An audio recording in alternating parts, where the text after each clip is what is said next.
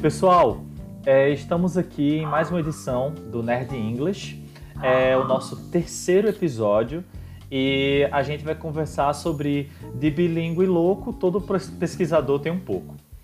É, então, estamos aqui com duas pessoas muito queridas. Sabine, ela é professora de Ciências e Biologia, bióloga e mestre em Psicobiologia pelo UFRN.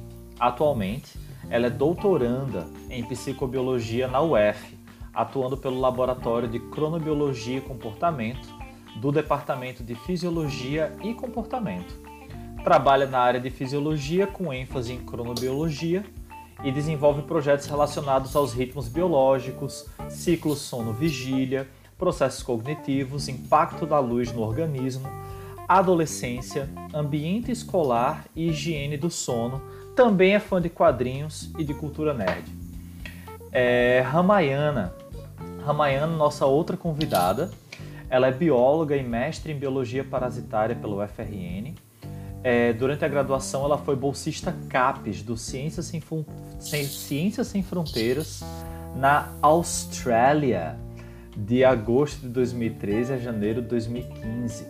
Atualmente, ela faz doutorado em parasitologia na UFMG, MG é Minas Gerais, gente, sendo membro do Laboratório de Imunologia e Genômica de Parasitos, Departamento de Parasitologia.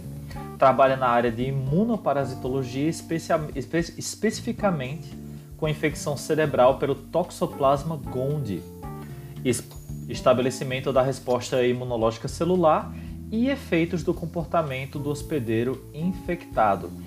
Ramayana também é fã de Grey's Anatomy. E o Toxoplasma, ele também está em um livro fantástico, que não é a minha dica cultural do programa, mas tem um livro chamado Protocolo Blue Hand Zumbis, lá do pessoal do Jovem Nerd, que fala sobre um vírus zumbi carregado pelo toxoplasma. E eles, eles mudam o nome, eles ficam chamando de toxoplasma zombie. E o que eu achei um trocadilho iradíssimo. Iradíssimo. É Protocolo Blue Hand Zumbis, procurem, vocês vão encontrar. É maravilhoso.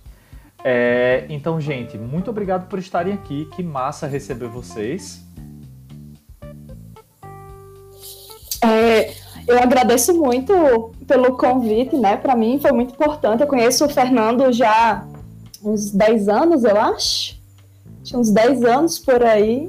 E quero agradecer muito a oportunidade de vir falar aqui um pouco sobre o impacto que o inglês tem na vida acadêmica científica, né? porque eu lembro muito antes de eu entrar na, na graduação, você tem a formação em língua inglesa no colégio, né? E é um foco totalmente diferente do que você, do contato que você tem na graduação, a partir da graduação, né? Porque na, na escola você tem toda aquela questão de como você vai aprender a conjugar os verbos, como é que você vai aprender a se comportar, a falar o inglês. E aí, quando você entra na graduação, você, de início, você já sente a diferença para o inglês muito técnico. Desde, eu lembro que desde o primeiro semestre de graduação eu já enfrentava muito a leitura de artigo. E algo, foi algo que só cresceu, só ampliou conforme eu fui avançando nos anos de graduação e até pós-graduação. Isso é algo muito forte na ciência independente do tipo da ciência. Se você está numa ciência biológica, se você está numa ciência exatas ou até na humana.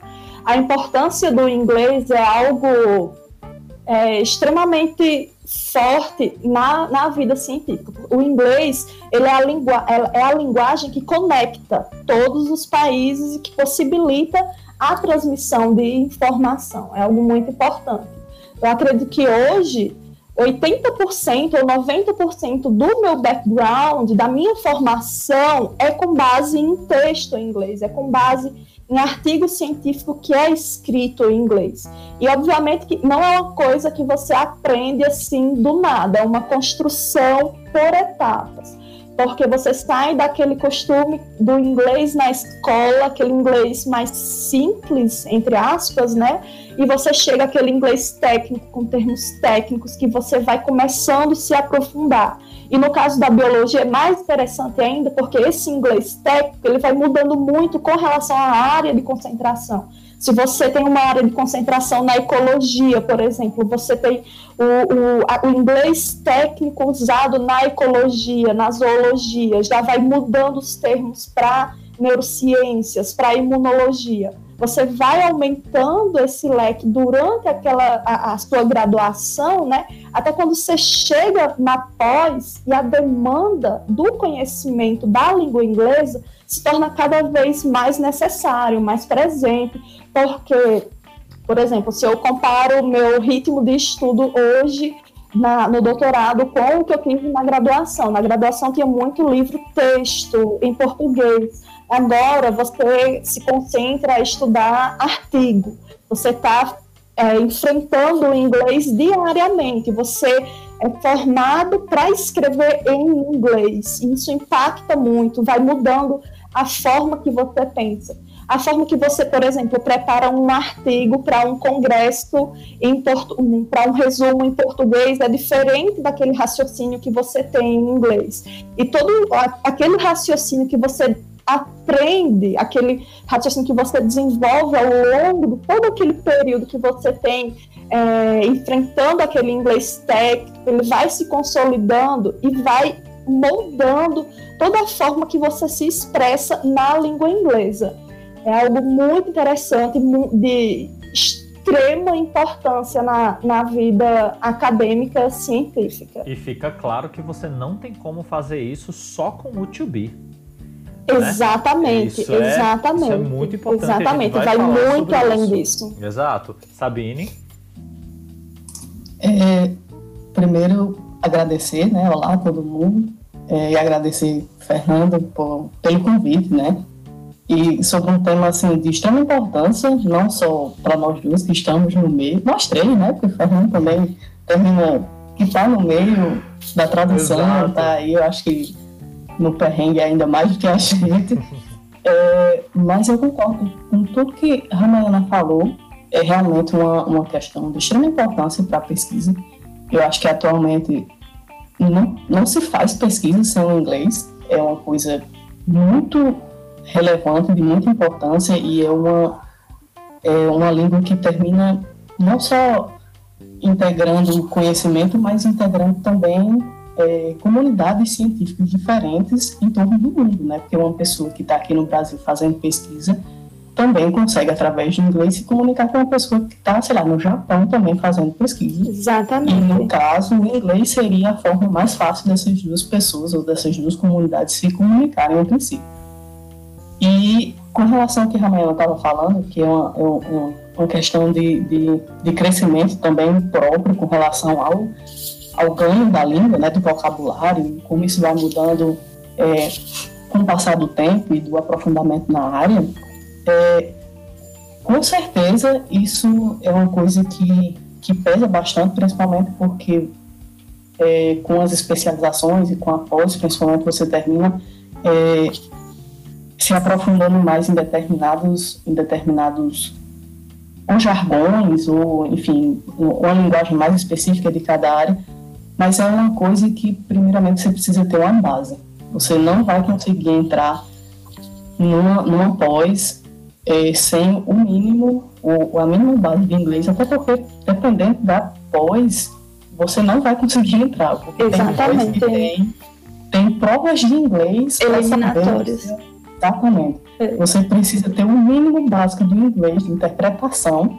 Por exemplo, no programa que eu entrei, da psicologia, existe uma prova é, de, é, que é eliminatória, em que você precisa interpretar resumos de artigos específicos do, daquela área, seja do comportamento, seja da fisiologia. E aquela coisa, se você não tirar uma nota mínima, tá excluindo dali. É a sua primeira passagem. Você não faz nem a prova específica do, daquela é, é, disciplina. Você faz primeiro a prova de inglês, para saber se você tem um mínimo de qualificação para poder fazer uma prova específica pro, da sua área para o mestrado. Então é uma coisa que realmente é, é de muita importância e eu creio que deve ter sido de muita importância já no passado, até porque a gente cresceu ouvindo Sim. a importância do inglês na nossa vida, mas eu acho que atualmente é uma coisa imprescindível. Eu acho que não se sai de um ponto extremamente básico da pesquisa se não tiver inglês. E assim, é, a gente tem uh, uma expressão em inglês que eu gosto muito, né? Em português a gente fala que a pessoa tem, quando ela só enxerga de perto, né, que ela tem hipermetropia, né? Em inglês você é short-sighted, né? Você hum. vê perto, você é short-sighted. Uhum. E isso é, isso se aplica também a se você for parar para pensar em pessoas que não enxergam a longo prazo. Porque, por exemplo, quando você não consegue ver muito para frente no seu futuro, né, é normal o aluno, por exemplo, colocar espanhol no Enem, ele vai dodging, né? Ele vai escapando uhum. do inglês. Ele vai colocando espanhol no Enem, ele vai procurando é, o Google Translate, ele vai procurando esses Saídas. tipos de auxílios, né? Saídas. E ele é. muitas vezes não tem culpa, né? Dependendo da realidade onde ele está inserido. Mas Isso. uma coisa que tem que ficar clara é que seja de uma forma autônoma ou não, seja com recursos ou não, é um idioma que ele vai ser muito, muito importante. Tem uma piada que as pessoas vez ou outra fazem, e fazem muito para professores de inglês, que é qual é o idioma mais falado do mundo? Aí, porque ele quer que você responda em inglês. Aí a pessoa diz, uhum. não, é mandarim. Pois é. Mas dá vontade de olhar para a pessoa e dizer, certo, só que é irrelevante. Dá vontade, dá vontade de responder isso, né? O mercado chinês, ele com certeza vai dominar tudo em algum momento, pelo jeito que tá, né? Mas atualmente, se a gente for parar para pensar em pesquisa, em empresa, em software, uhum. em línguas de programação, em laboratórios, em tudo voltado para o inglês. Isso. É. E que nem vocês duas falaram, especializações, pós-graduações, né? É, é, o inglês ele é a língua franca da ciência, né? E eu queria Exatamente. saber de vocês é, com, como que a gente quantifica isso? Qual, como é que eu consigo dizer para algum aluno meu ou para uma pessoa que está interessada em inglês o nível de importância de inglês na academia hoje, 2020? Como, qual Nossa. é o nível hoje de importância? Olha, o nível, a necessidade de você ter um conhecimento básico que você consiga seguir na sua formação, nos seus estudos na academia, o inglês é tipo uma necessidade básica, porque é, é, exatamente tipo é um fator muito limitante, é um fator muito limitante você saber o, pelo menos o básico do inglês para você conseguir seguir na academia. Porque, por exemplo, é, um dia desse eu estou escrevendo um artigo de revisão e aí eu estava pesquisando um, umas informações específicas que eu precisava inserir. E aí eu achei um artigo que o título e o abstract eram muito bons, bem adequados ao que eu queria. E aí eu vi que nas descrições dos autores tinham que eram da China. Aí eu, não, beleza, já eu tenho vários artigos que eu já li, que eu já estudei. De, exatamente. Só que aí o, o que aconteceu? Quando eu baixei o artigo lá da plataforma, apenas o abstract estava em inglês. Hum. Todo o resto ele era escrito em mandarim. Oh my god. Já era. Exatamente. Aí, tipo, eu vi aquele artigo, aquele abstract perfeito, com todas as informações que eu precisava, só que, tipo, eu não, não conseguiria, não, não consigo ler o artigo, uhum. não consigo decifrar os achados daquele trabalho. E isso é um fator limitante enorme, porque tipo, eu não posso usar um trabalho com base apenas no que foi, no, no que eu li do, do abstract, que era o que estava em inglês, sabe? E aí você vê o, o quanto que se limita, o, o, quanto que é necessário você ter aquela produção numa linguagem universal da ciência, uhum. que é o inglês, que possibilita essa, essa, essa transmissão de conhecimento, sabe? Isso. Aí é algo que colo consegue colocar uma, uma linha, sabe? Uma linha que divide o que você precisa e o que você tem do inglês. Uhum. É algo que não tem, não tem para onde fugir. Quanto mais eu avanço, quanto mais eu vejo a ciência avançar, é mais visível a necessidade do conhecimento da língua inglesa. Quanto você vê como se faz necessário o, o domínio dessa língua para disseminação da informação, da ciência, seja de seja de trabalhos feitos no Japão, seja feito trabalhos feitos no Brasil, nos Estados Unidos, na França, na Itália, tudo converge para o inglês. Inclusive, até no Brasil mesmo. Na, na minha área, você tem duas, uma grande revista nacional, que é a da Fiocruz, que é a Memórias do Instituto Oswaldo Cruz, e você tem a revista do, da Sociedade Brasileira de Parasitologia, que é a, re, é a revista de Patologia Tropical. São revistas nacionais que, que publicam em inglês. Tem muita revista. A maior parte das revistas brasileiras estão começando a publicar em inglês. Exatamente. E por quê? Porque aumenta o acesso, não limita por causa da questão da linguagem. A... Aumenta o impacto da revista, né? o alcance, porque a partir do momento em que se publica em inglês, não só, por exemplo, no, no caso de uma revista brasileira, se você publicar em português, para o Brasil, alguns outros poucos países vão ter acesso e o entendimento mas quando você publica em inglês, o alcance que aquele artigo tem, Isso. ele aumenta infinitamente. E Exatamente. coisas que Ramayana falou, é uma delas vocês têm que levar para a vida quem está ouvindo a gente, que é, em essência, não dá para entender do que se trata só com resumo. Isso é, é isso é fato, certo? Levem isso para a vida. E outra coisa interessante, vocês viram que Ramayana falou muito em revistas né, para quem tem algum conhecimento de inglês, ela não está falando de magazines, certo? Journals. É isso, não, ela, está falando, ela está falando de journals, que são coletâneas de artigos, porque para quem escuta pode soar estranho, certo? Então uhum. vocês podem associar a magazine, a Veja, a Isto É, a Época, e podem associar a revista da Fiocruz, que ela falou, por exemplo, a um periódico, a um journal. Isso.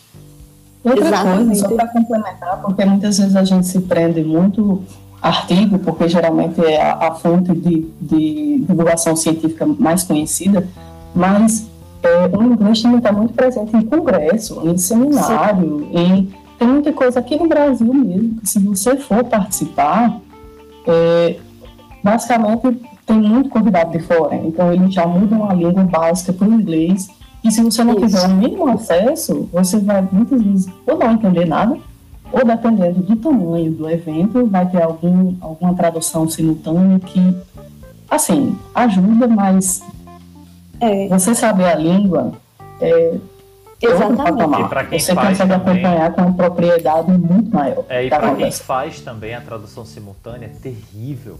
Nossa, é horrível. congresso de é horrível. É terrível. E outra, e outra, não só você está lá como ouvinte, mas você está lá ativamente participando. Ah. Muitas vezes você vai apresentar, você, você tem um panel, você tem alguma apresentação que você precisa falar em inglês.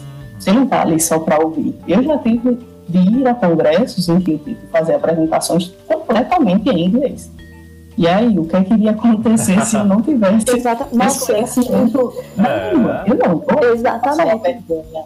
imensa e por isso eu não iria participar. E eu acho isso que prejudica que... muito a carreira acadêmica, porque é um salto que você consegue dar a partir do momento que você tem a língua que você não conseguiria se você não tivesse. Eu acho você meio que fica estagnado. E eu acho que talvez deve até azedar em algum momento a sua relação com seu orientador.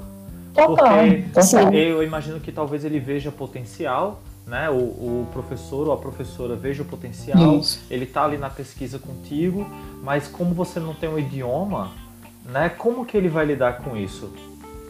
Você ele consegue ajudar até certo ponto. Isso. Até porque no, na pós-graduação, enfim, quando você entra no meio acadêmico, muito de tudo é proatividade. Você precisa ir atrás e você precisa fazer Sim. o que quer que seja.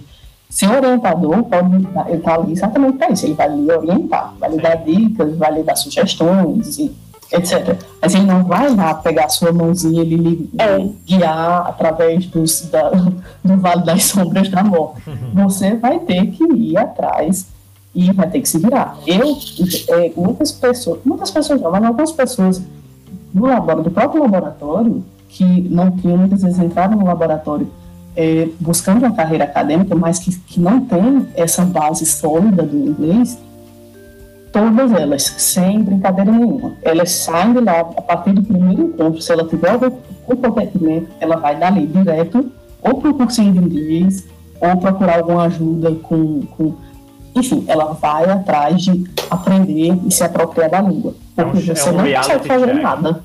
É um, Exatamente. Você não consegue fazer é, nada. Com relação ao que a Sabine falou dos, dos eventos, né? Que a maioria dos eventos das nossas áreas sempre tem palestrantes que são de fora, de outros países, geralmente países de língua inglesa. As palestras uhum. são conduzidas em inglês, requer uma atenção maior para você acompanhar. Só que às vezes nem, nem só em congresso, tem programa de pós-graduação que tem vínculos internacionais que uhum. professores e ministram aulas em inglês. Tipo, eu sei que na UFRN, o é. programa da bioquímica, eu acho que da psicobiologia também. É. Aqui na, em Minas Gerais é muito comum ter muitos uhum. parceiros internacionais que vêm dos Estados Unidos, vêm da Inglaterra e ministram uhum. disciplinas que são em inglês. Completamente em inglês. Exatamente, totalmente em inglês, e aí você já tem aquela questão que reforça a necessidade de você ter um conhecimento suficiente para acompanhar uhum. o desenvolvimento da disciplina e que, infelizmente, ainda é uma questão que faz com que haja uma discrepância muito grande entre os alunos, por exemplo. Sim. Porque nem todo aluno tem aquela capacidade de conseguir acompanhar aquela aula em inglês, tipo, quatro horas seguidas de aula de biologia molecular, falando de edição de DNA, de CRISPR-Cas9, falando um monte de coisa técnica extremamente específica. É algo que até, desculpa mas muitas vezes até o, o, aluno pode ter um reading muito bem estabelecido, mas o listening dele não é lá essas coisas. Exatamente. Então, uma disciplina dessa é, é uma rasteira, basicamente. É. E ainda tem mais, dependendo da disciplina, também volta a questão da apresentação de algum trabalho, alguma coisa que aí vai incluir o speaking, yes. que geralmente é a pior parte. Exatamente. A maior parte dos alunos. Porque a gente não tem o costume aqui, a não ser que você esteja é, indo para fora ou tenha contato com pessoas de fora regularmente, a parte do speaking sempre é a pior parte. É. Porque a gente não tem esse costume, o hábito. No, quando eu estava na graduação, quando eu fiz minha graduação no departamento de bioquímica da UFRN, que é o, o departamento de bioquímica ao lado do departamento da Sabine. Isso. Ao lado, um pouquinho depois, só atravessar é. a porta. E, tipo, no início da graduação, eu estava no quarto período, eu fui selecionada para o Ciências Sem Fronteiras. E, tipo, foi muito engraçado, porque quando eu fiz minha inscrição no Ciências Sem Fronteiras, eu não fiz para país de língua inglesa, porque eu tinha muito medo. Eu tinha conhecimento de língua inglesa, eu sempre fui muito interessada em aprender inglês desde pequena, mas eu era extremamente segura. Eu, não, eu nem tinha dinheiro para pagar um IELTS da vida e não, não tinha. Aquela coisa, eu não tinha coragem ainda de enfrentar, de ir para um país que falava só inglês. E aí eu fui selecionada para o Ciências Sem Fronteiras. Tinha me inscrito para Portugal, sendo que aí na época, em dois, final de 2012, teve foi um boom de inscrição para Portugal que eles tiveram que cancelar e redistribuir a galera. Aí eu lembro que um belo dia eu recebi um e-mail da CAPES dizendo: Olha, você vai ser remanejada, não vai ter condições de ir para Portugal. Você escolhe. Eles mandaram cinco países: Estados Unidos, Austrália e outros três que eu não me lembro. Aí eu fiquei: Não, Estados Unidos eu não vou. Aí sobrou a Austrália. Aí eu Rússia. fiquei, gente, socorro, eu vou pro outro lado do mundo falar inglês lá, é um inglês complicadíssimo dos australianos, socorro. Ai, mate. Mas Né?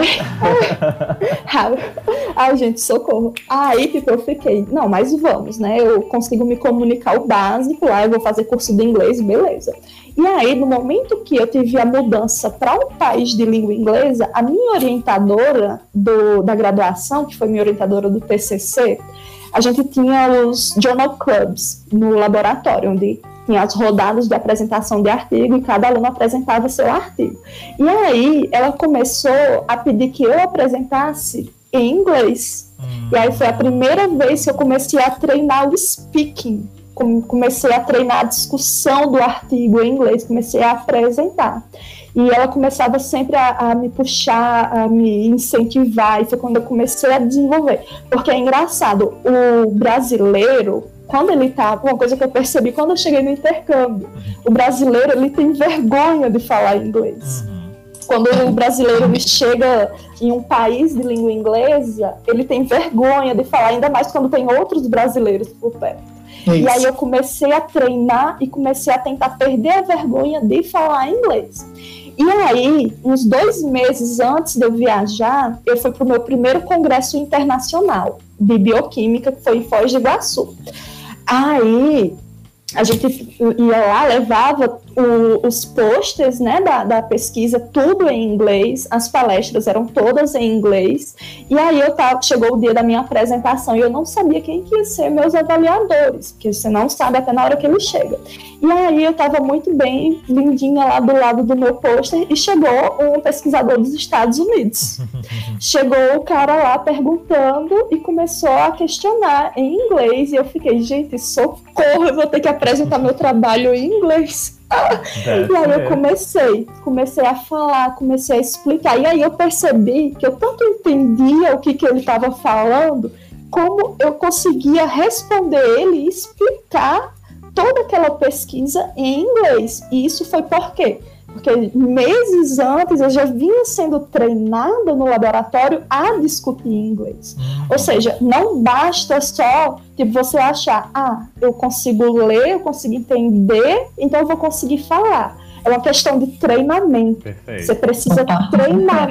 Cérebro que Exatamente, exatamente. Você tem que treinar não só ouvir quanto falar. Porque se você, você fica pensando lá, se imaginando falando, hum. é totalmente diferente quando você, quando você fala. Isso. E é aquela coisa, para você desenrolar o speaking, você conseguir desenrolar a conversação, você precisa treinar. Isso. Você precisa right. treinar, você precisa ouvir e você precisa perder a vergonha de falar. Isso. Porque Isso é o mais importante. Exatamente, é o mais importante. Porque é, quando eu cheguei no intercâmbio, no início eu tinha muita vergonha de falar. Eu, tinha, eu, eu, eu pagava as disciplinas lá, eu tinha muita vergonha, porque tipo, eu, eu fiz uma bioquímica lá. E tipo, eu era, no, tinha, era separado por bancadas no laboratório, e na minha bancada era eu mais três australianos. E tipo, eles falavam aquele inglês assim, acelerado a mil um monte dos slangs lá uhum. e eu ficava, gente, socorro, eu vou falar, eles vão rir da minha cara.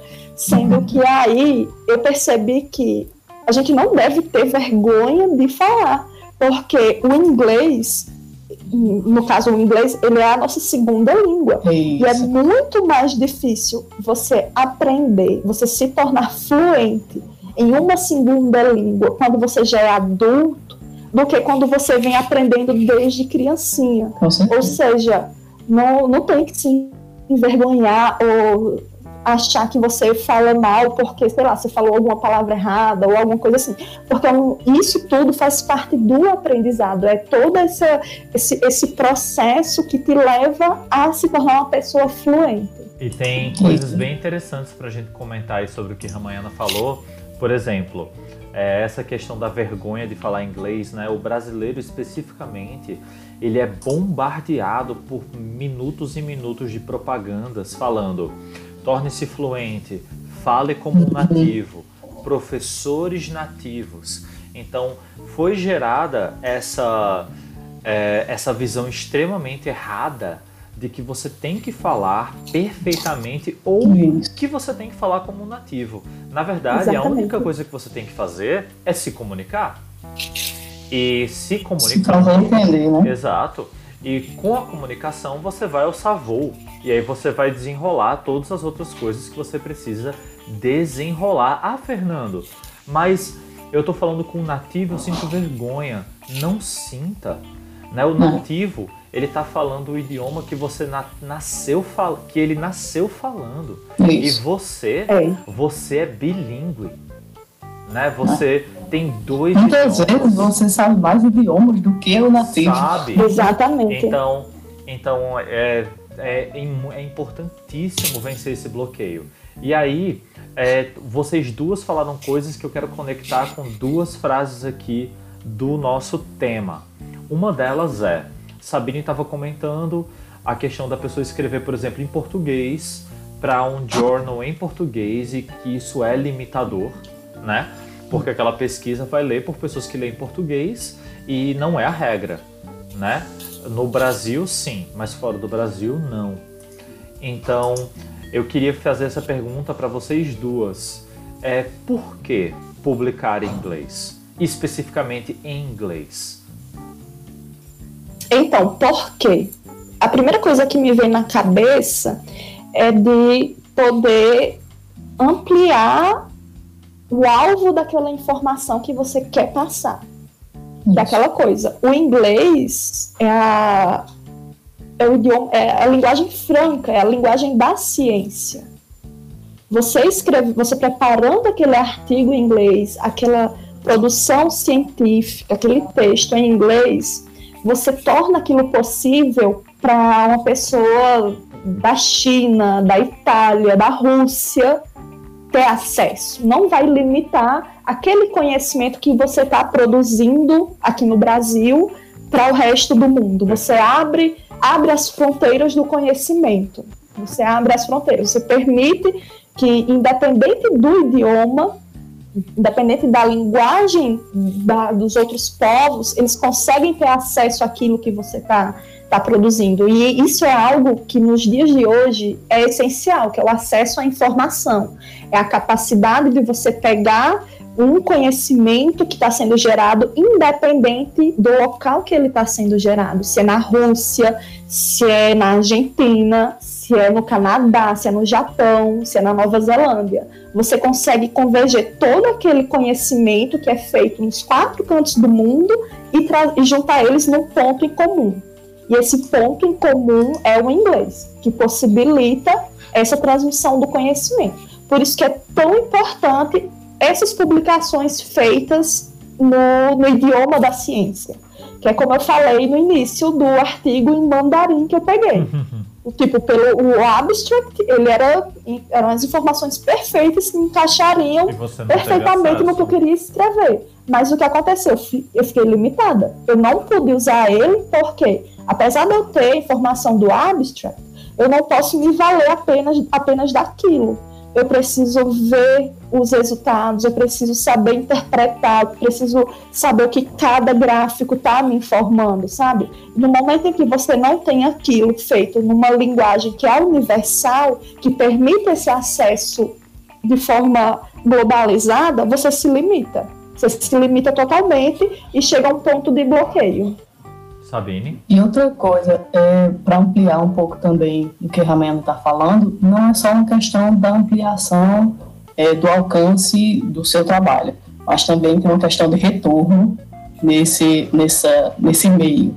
Tipo, quanto mais pessoas ou comunidades científicas puderem ler o seu trabalho, isso faz com que seu trabalho seja mais visualizado e isso tem um retorno para você. Sim. Porque pesquisa não se faz sem financiamento. E o financiamento muitas vezes você consegue mostrando que o seu trabalho é importante de alguma forma. É. E para você conseguir mostrar que seu trabalho é importante, você precisa divulgar.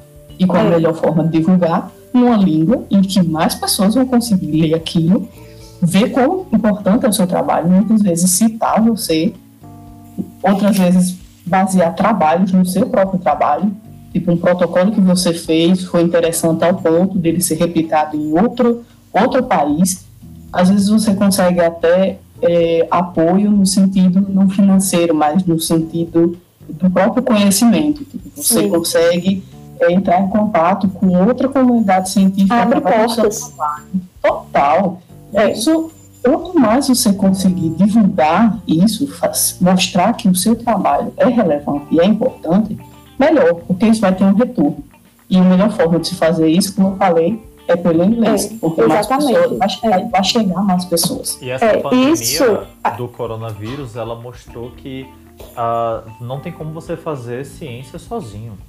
Exatamente, exatamente. É. E, exatamente. E eu lembro de que no início, quando o pessoal, os cientistas em Wuhan estavam pegando os uhum. primeiros dados, os primeiros estudos, estavam publicando em inglês, né? Se Isso. as pessoas que estão ouvindo a gente não sabem, eles estavam publicando em inglês justamente porque porque você vai ter vários laboratórios diferentes, de capacidades diferentes, com pessoas de áreas de conhecimento diferentes, que iam ter acesso a tudo aquilo e otimizar todo esse processo, né? Sim, com certeza. A Maiana é. comentou com vocês agora há pouco que ela teve essa experiência na Austrália. E aí eu queria saber é, especificamente a questão de estudar fora, Ramayana. É, existe uma, uma, um mito né, de que, poxa, eu só vou conseguir aprender inglês no intercâmbio. Né? É, é esquisitíssimo ouvir isso. E a gente sabe que o intercâmbio é uma coisa incrível, é uma ótima oportunidade.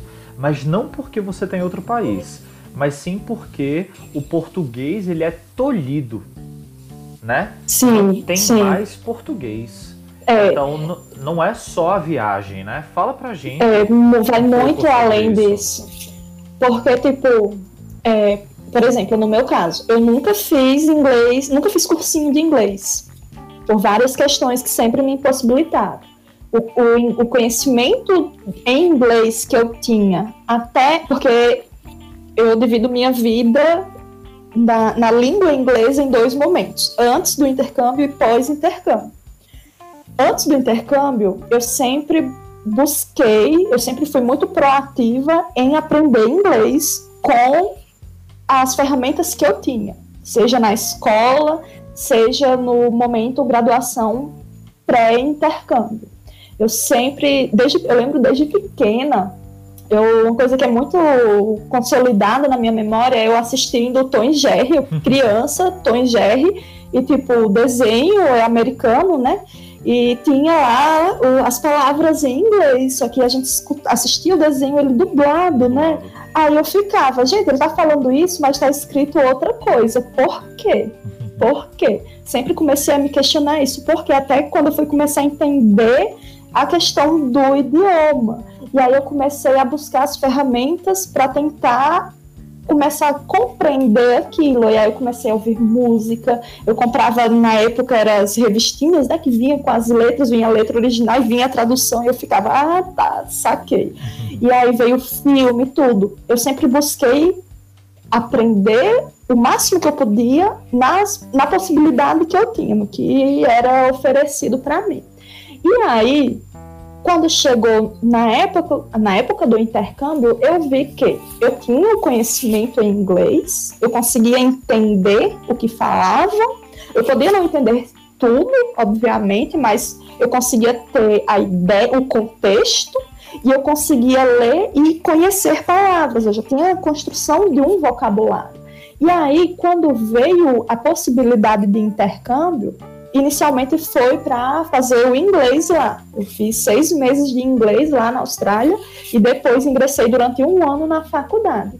O, o, o intercâmbio eu vi como uma forma de aprimorar aquilo que eu vinha estudando, uma forma de colocar realmente em prática, porque você chega num país de língua inglesa e você não encontra mais tantas pessoas falando português, você não tem mais aquele convívio 24 horas com português. Propaganda, você com... rádio, TV, né? Exatamente, exatamente. Você começa a treinar o seu ouvido 24 horas. É, e é engraçado porque isso é muito cansativo. Sim, muito cansativo. É muito cansativo. Eu lembro que quando tipo, eu estava com um ano de intercâmbio, sabe?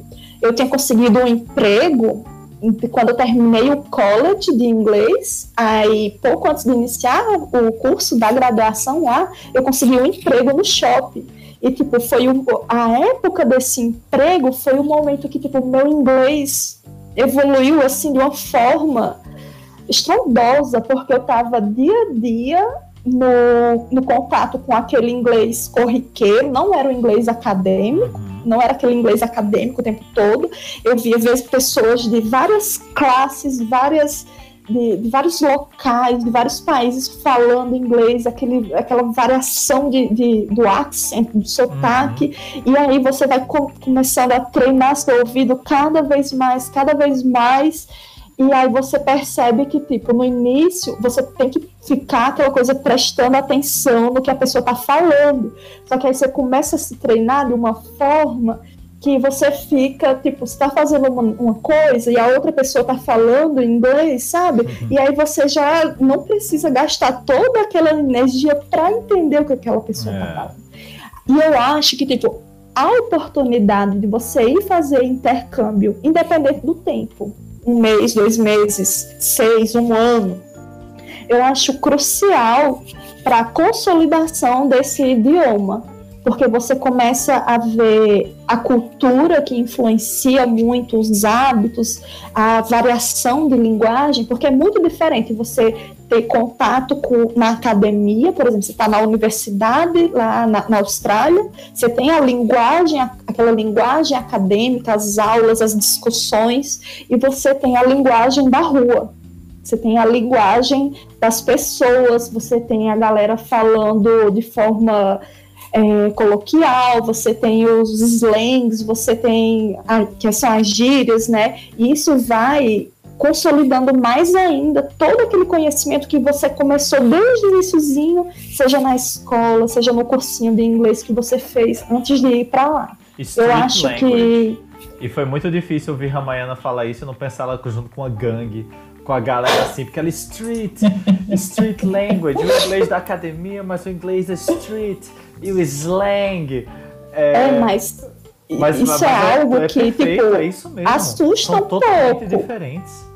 É, exatamente, porque eu lembro que quando eu cheguei lá, é, era uma diferença muito grande entre o inglês que a gente convivia no college, lá no, no, no curso de inglês, e quando a gente saía da universidade, sabe?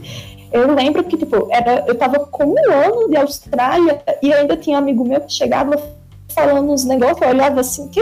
What do you mean? Que ele falava uns negócios que eu ficava, gente, socorro, o que, que ele tá falando? Me explica o que, que é isso, sabe? E esse contato, sabe? Esse contato com, com a linguagem do dia a dia, sem, ser todo, sem ter todas aquelas regras gramaticais e, e a norma culta que a academia existe, exige é algo essencial para você ter a consolidação do, do idioma para você. Que massa, que massa. É. Sabine, é, olha só, você comentou a questão da escrita em inglês, que a gente conversou agora sobre a importância né, de por que, por publicar em inglês.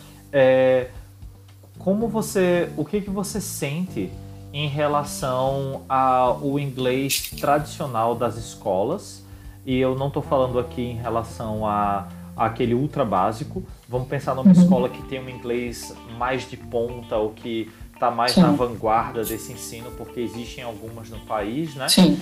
Ele supre a necessidade da graduação ou você sente que o aluno, que nem você comentou, do laboratório, né, que a pessoa tá lá e vai direto procurar o curso. Como é que funciona isso?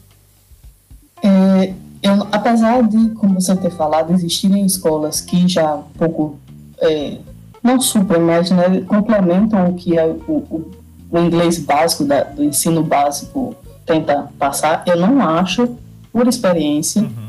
que ele seja de todo. E, assim, obviamente ele vai lhe ajudar, ele é uma base para você conhecer a língua e começar a desenrolar, enfim, para onde você vai querer ir. Mas em termos acadêmicos, eu não acho que ele termine suprindo, que ele lhe dê um vocabulário tão rico é, a ponto de você só com o inglês da escola você conseguir é, compreender tudo que você vai precisar, seja no, no listening, seja no, no speaking, seja no reading, porque é uma experiência muito. Assim, obviamente que para cada área existe suas, suas especificidades, mas eu não acho que, que suplemente, porque é aquela coisa: quanto mais vocabulário você tiver, quanto mais consolidado, como a Ramayana estava dizendo, quanto mais, quanto mais consolidado aquilo tiver na sua cabeça, quanto maior seja o seu vocabulário, sua experiência com a língua, mais fácil aquilo se torna. E geralmente, a não ser que você esteja numa escola, sei lá, a escola da Sasha, né, que foi alfabetizada em inglês. Então, você esteja nessa escola, você só vai falar inglês, é muito difícil que a escola vá Sim. suprir isso. Porque é uma disciplina, às vezes de um ou dois horários durante a semana. Sim. E muitas vezes, quando você sai de lá, você esquece aqui. Porque pelo menos eu, quando estava no ensino médio, terminava a aula de inglês, Valeu, professor. Exatamente. Não, até a próxima semana não pensava. Meu Deus. Inglês, adeus. E o inglês é aquela coisa, como qualquer língua, né? É aquela coisa que você precisa daquela constância. Você precisa da, da, da, vivência daquilo no seu dia a dia para que aquilo faça um sentido e comece realmente a organizar as coisas na sua cabeça. Por experiência própria, e eu tive a, a, sorte de conseguir, ainda durante o ensino médio, fazer um cursinho de inglês. Mesmo assim, era aquela coisa que eram duas vezes por semana, algumas horas, mas também você saía de lá e tchau. A, a, não ser quando eu comecei a me apaixonar pela língua, realmente, que aí eu ia atrás. Eu saía do cursinho de inglês, mas eu chegava em casa e ia procurar uma série para assistir em inglês, eu ia procurar um filme para assistir em inglês eu pegava músicas e mais músicas em inglês, baixava a letra. E eu mesmo, era um exercício que eu fazia diariamente. Eu, tra... eu na época eu imprimia a letra, né? Uhum. E ia lá, eu mesmo traduzindo palavra por palavra para aquilo fazer sentido na minha cabeça. É uma coisa que precisa ser consolidada. Então, quando eu entrei na graduação, eu tinha a sorte de já ter um inglês base considerado razoavelmente bom. Só que mesmo assim, quando você entra para um, um, um laboratório ou para alguma coisa que, que vá requerer o inglês de você de forma extremamente constante, logo no início eu precisei lá pegar o dicionário, entrar lá no Google Tradutor, porque tem muito termo específico que você não faz a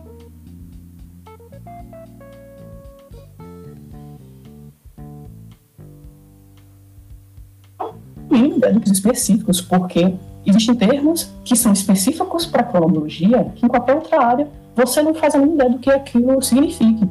Por exemplo, na cronologia, em alguns experimentos, você coloca um animal em, um, em uma situação de constância em que ele vai é, é, exprimir, por assim dizer, o ritmo endógeno dele, que em inglês se chama free running. Olha só. Só que como é que você traduz isso? Exatamente. Como é que você entende isso, a não ser que exista uma tradução científica especializada Vai deixar aquilo. o bicho correr solto. É, não é? Como é que você traduz isso? Não, com certeza, é, é esquisitíssimo.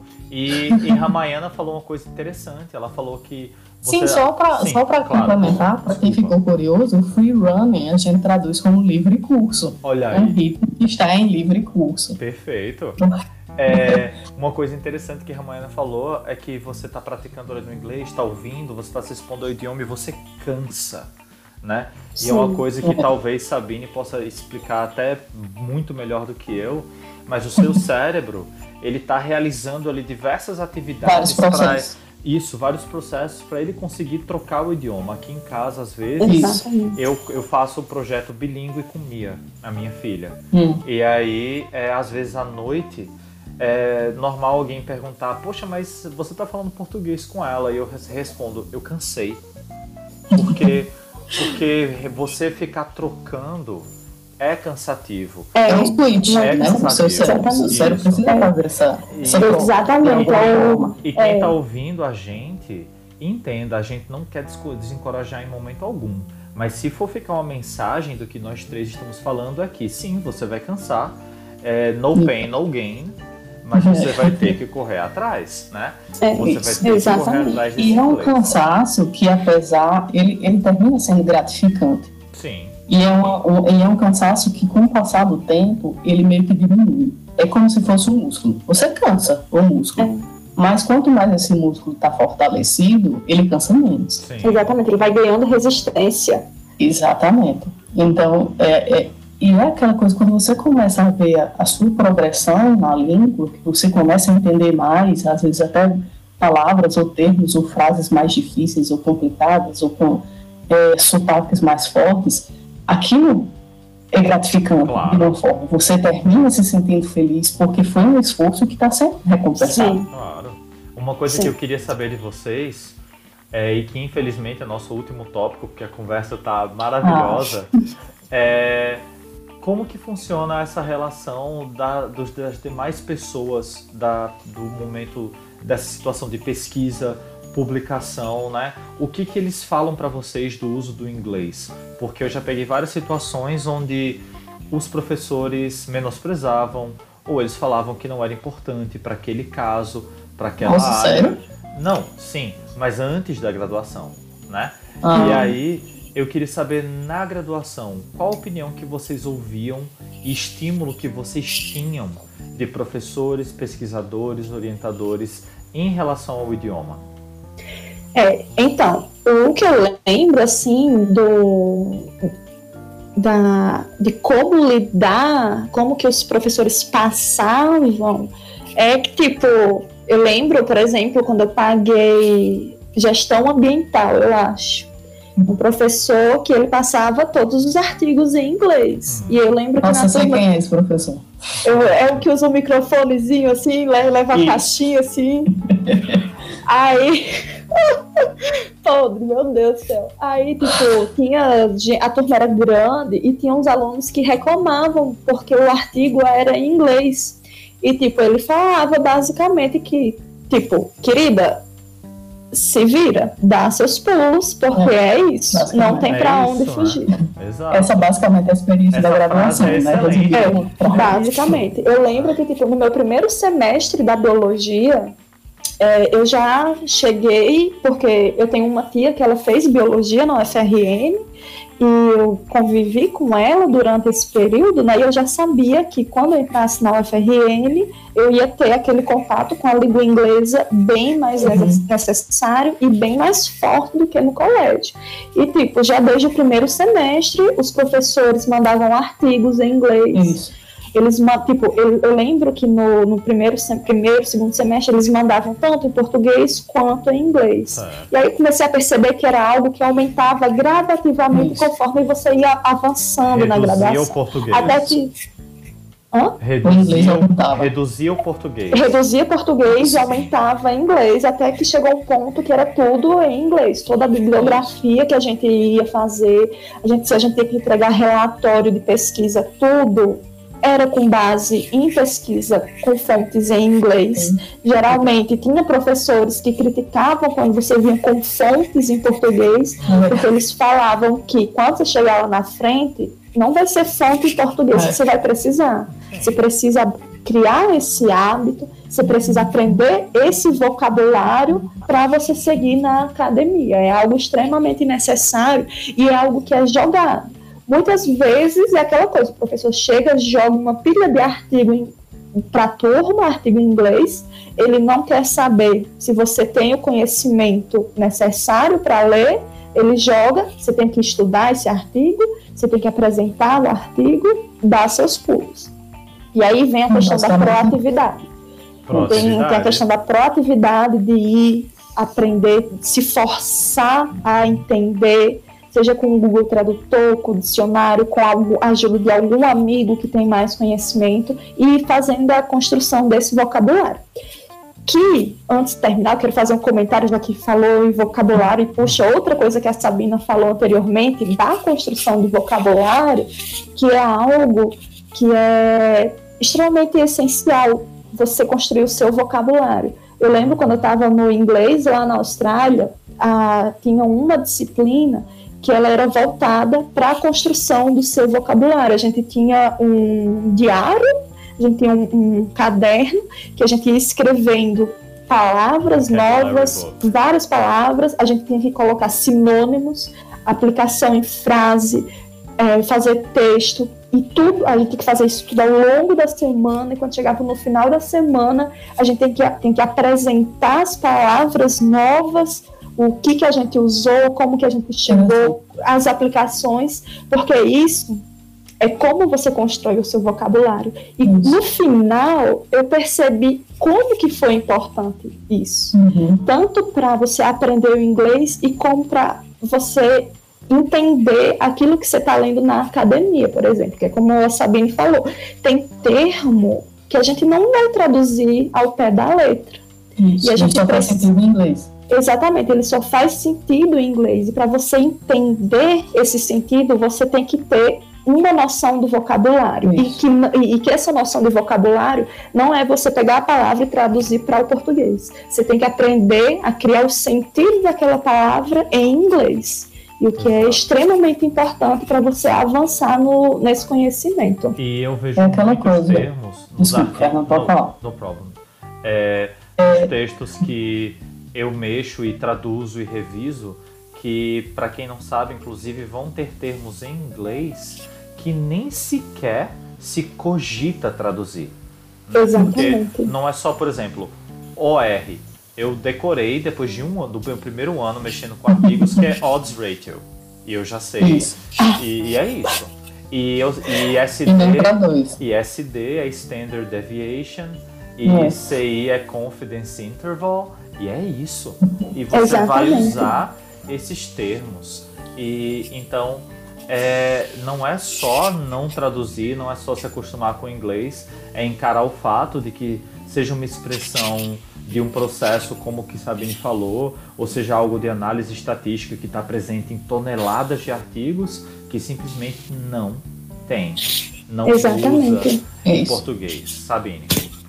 É aquela coisa que, complementando o que você está dizendo, uma coisa que facilita muito mas ao mesmo tempo requer uma quantidade de trabalho próprio imensa, é você conseguir chegar ao ponto de pensar em inglês. Sim. Quando você começa a pensar em inglês, pronto. Acho que 90% dos seus problemas se resolvem, porque você chegou num ponto em que a língua está tão naturalizada, você já tem tanto vocabulário, você já tem tanto costume com a língua, que é natural. Então, o que quer que seja que você vá precisar expressar, seja de forma é, vocal ou de forma escrita, vem naturalmente. Uma coisa que, que eu paguei uma disciplina com um professor é, de fora, em inglês, e ele falou, e eu trouxe isso para minha vida, é que principalmente na academia, porque é, voltando à questão da vergonha do brasileiro falar em, inglês, ele disse você não precisa ter vergonha de falar inglês, de se expressar em inglês, porque essa não é sua primeira língua. Era aquilo que a gente estava comentando, né? Então, na hora que você vai fazer uma palestra, você vai falar alguma coisa, você vai tentar expressar alguma coisa em inglês, você não precisa estar 100% correto no que você vai dizer. Você precisa conseguir expressar o que você está querendo dizer. Todavia, a escrita acadêmica em inglês, ela precisa ser perfeita mesmo que não seja a sua primeira língua. E aí você vai precisar, se o inglês não for, e mesmo assim, mesmo quando o inglês é naturalizado em você, a ajuda profissional é de extrema importância. Porque muitas vezes você naturaliza aquilo, mas a você falar, você escrever de uma forma é uma coisa, agora você escrever de forma acadêmica em inglês é extremamente específico. Sim. E isso requer muita prática.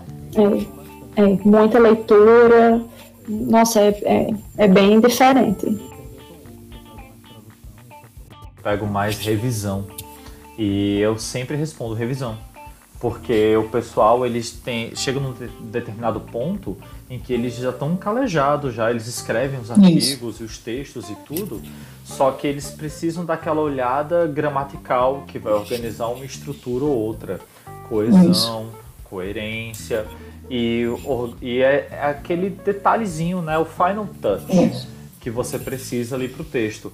Não significa que esse pessoal não saiba, significa que também exigir que ele tenha uma habilidade gramatical perfeita é too Uhum. much, né?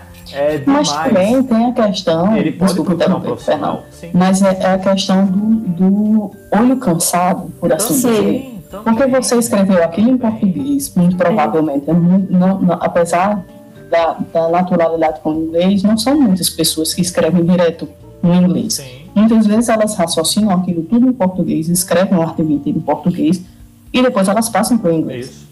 Só que quantas vezes você já leu aquele texto em português Exatamente. e depois em inglês e depois teve correção do orientador? Você escreveu aquilo tudo muitas vezes. Ele precisa de um Chega uma hora, exatamente, chega uma hora que você aquilo passa.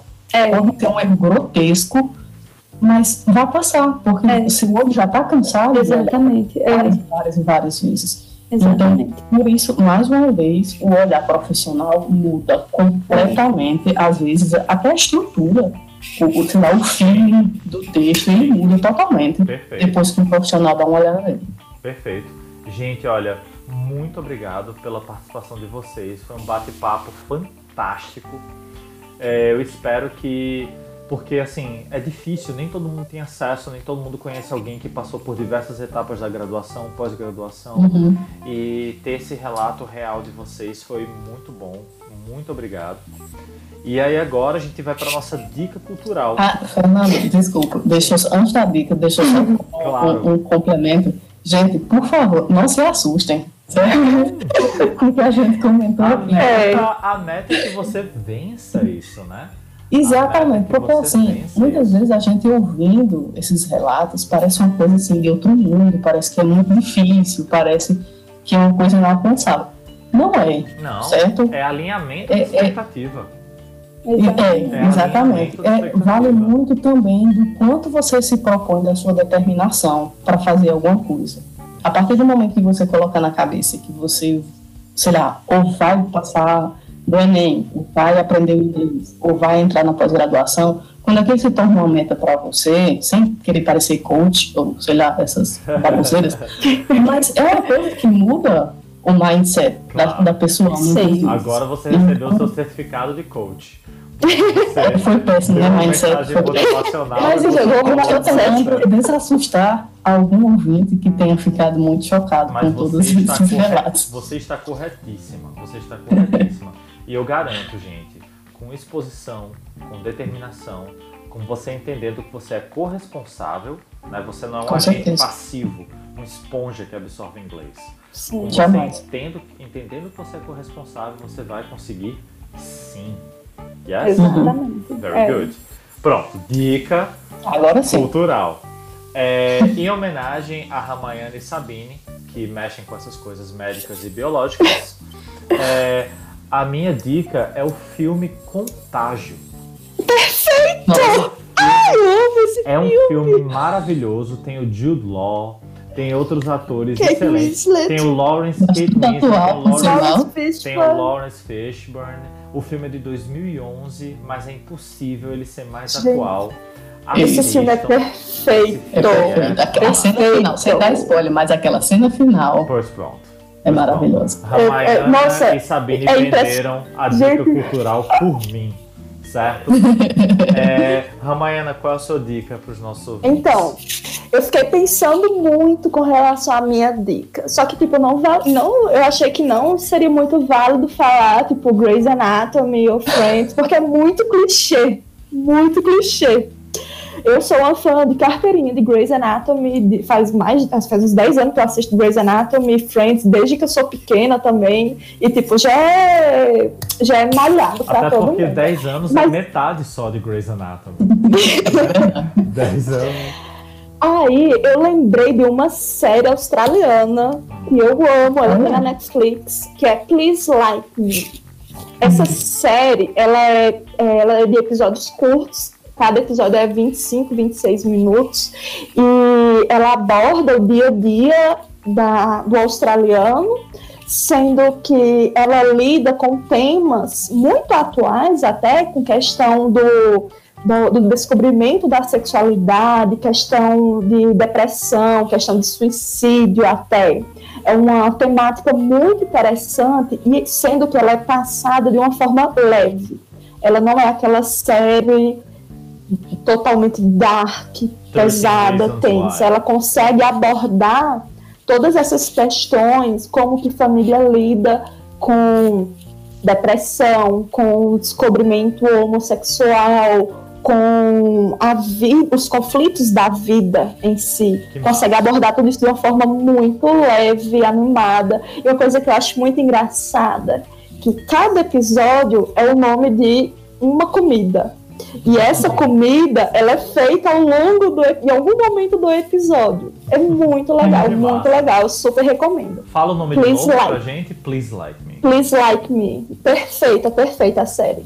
Ok, sabe. Tá no Netflix, né? Isso, eu vou assistir, É muito bom, muito bom. Eu tava até revendo, porque foge do inglês americano, de todas as séries. Você vê um pouco de como que é aquele dia a dia australiano, que não é algo muito comum de, da gente ver, porque não tem tantas séries, tem muita série que é produzida lá, sendo que nem todas chegam para cá, para as Américas. Essa Please Like Me chegou a ser exibida no, nos Estados Unidos, conseguiu ganhar prêmios e tudo. Ela é muito boa, muito boa e tira um pouco daquele foco americano clichê. Eu acho que vale muito a pena. Ela é maravilhosa. Nice. Sabine. Eu vou ser bem trending topics e vou, vou sugerir uma série que está na Netflix e acho que estreou faz pouquíssimo tempo. Na verdade, é a segunda temporada do. É, do, do, que é uma, de uma série antológica, que essa segunda temporada é The Haunting of Bly Manor. Ah, eu tô assistindo, Assombração da Mansão Bly. Você assistiu? Tô assistindo, tô quase terminando, tô amando. Que é The Curse of Residence Hill. É a primeira temporada. É The Haunting of the, the é, Hill House. É, é isso. E a segunda temporada, como é antológica, é uma outra casa. Ainda pegando aqui a vibe do Halloween, né? Só que não é pesado. Não. Assim, tem, tem aquelas coisinhas de assombração que aparecem aqui e ali. É bem leve. Mas ela trata, é bem leve nesse, nesse sentido. Ela vai tratar mais de questões um pouco mais psicológicas, emocionais. É uma coisa, tem umas histórias muito bonitas. Vai fazer você chorar um pouquinho também. Enfim, é uma recomendação que eu acho que vale super a pena para aproveitar agora o Spooky Season. Binge. Muito Very boa. Good. Gente, muito obrigado novamente. E é isso aí. Espero que vocês curtam as dicas culturais dessa semana.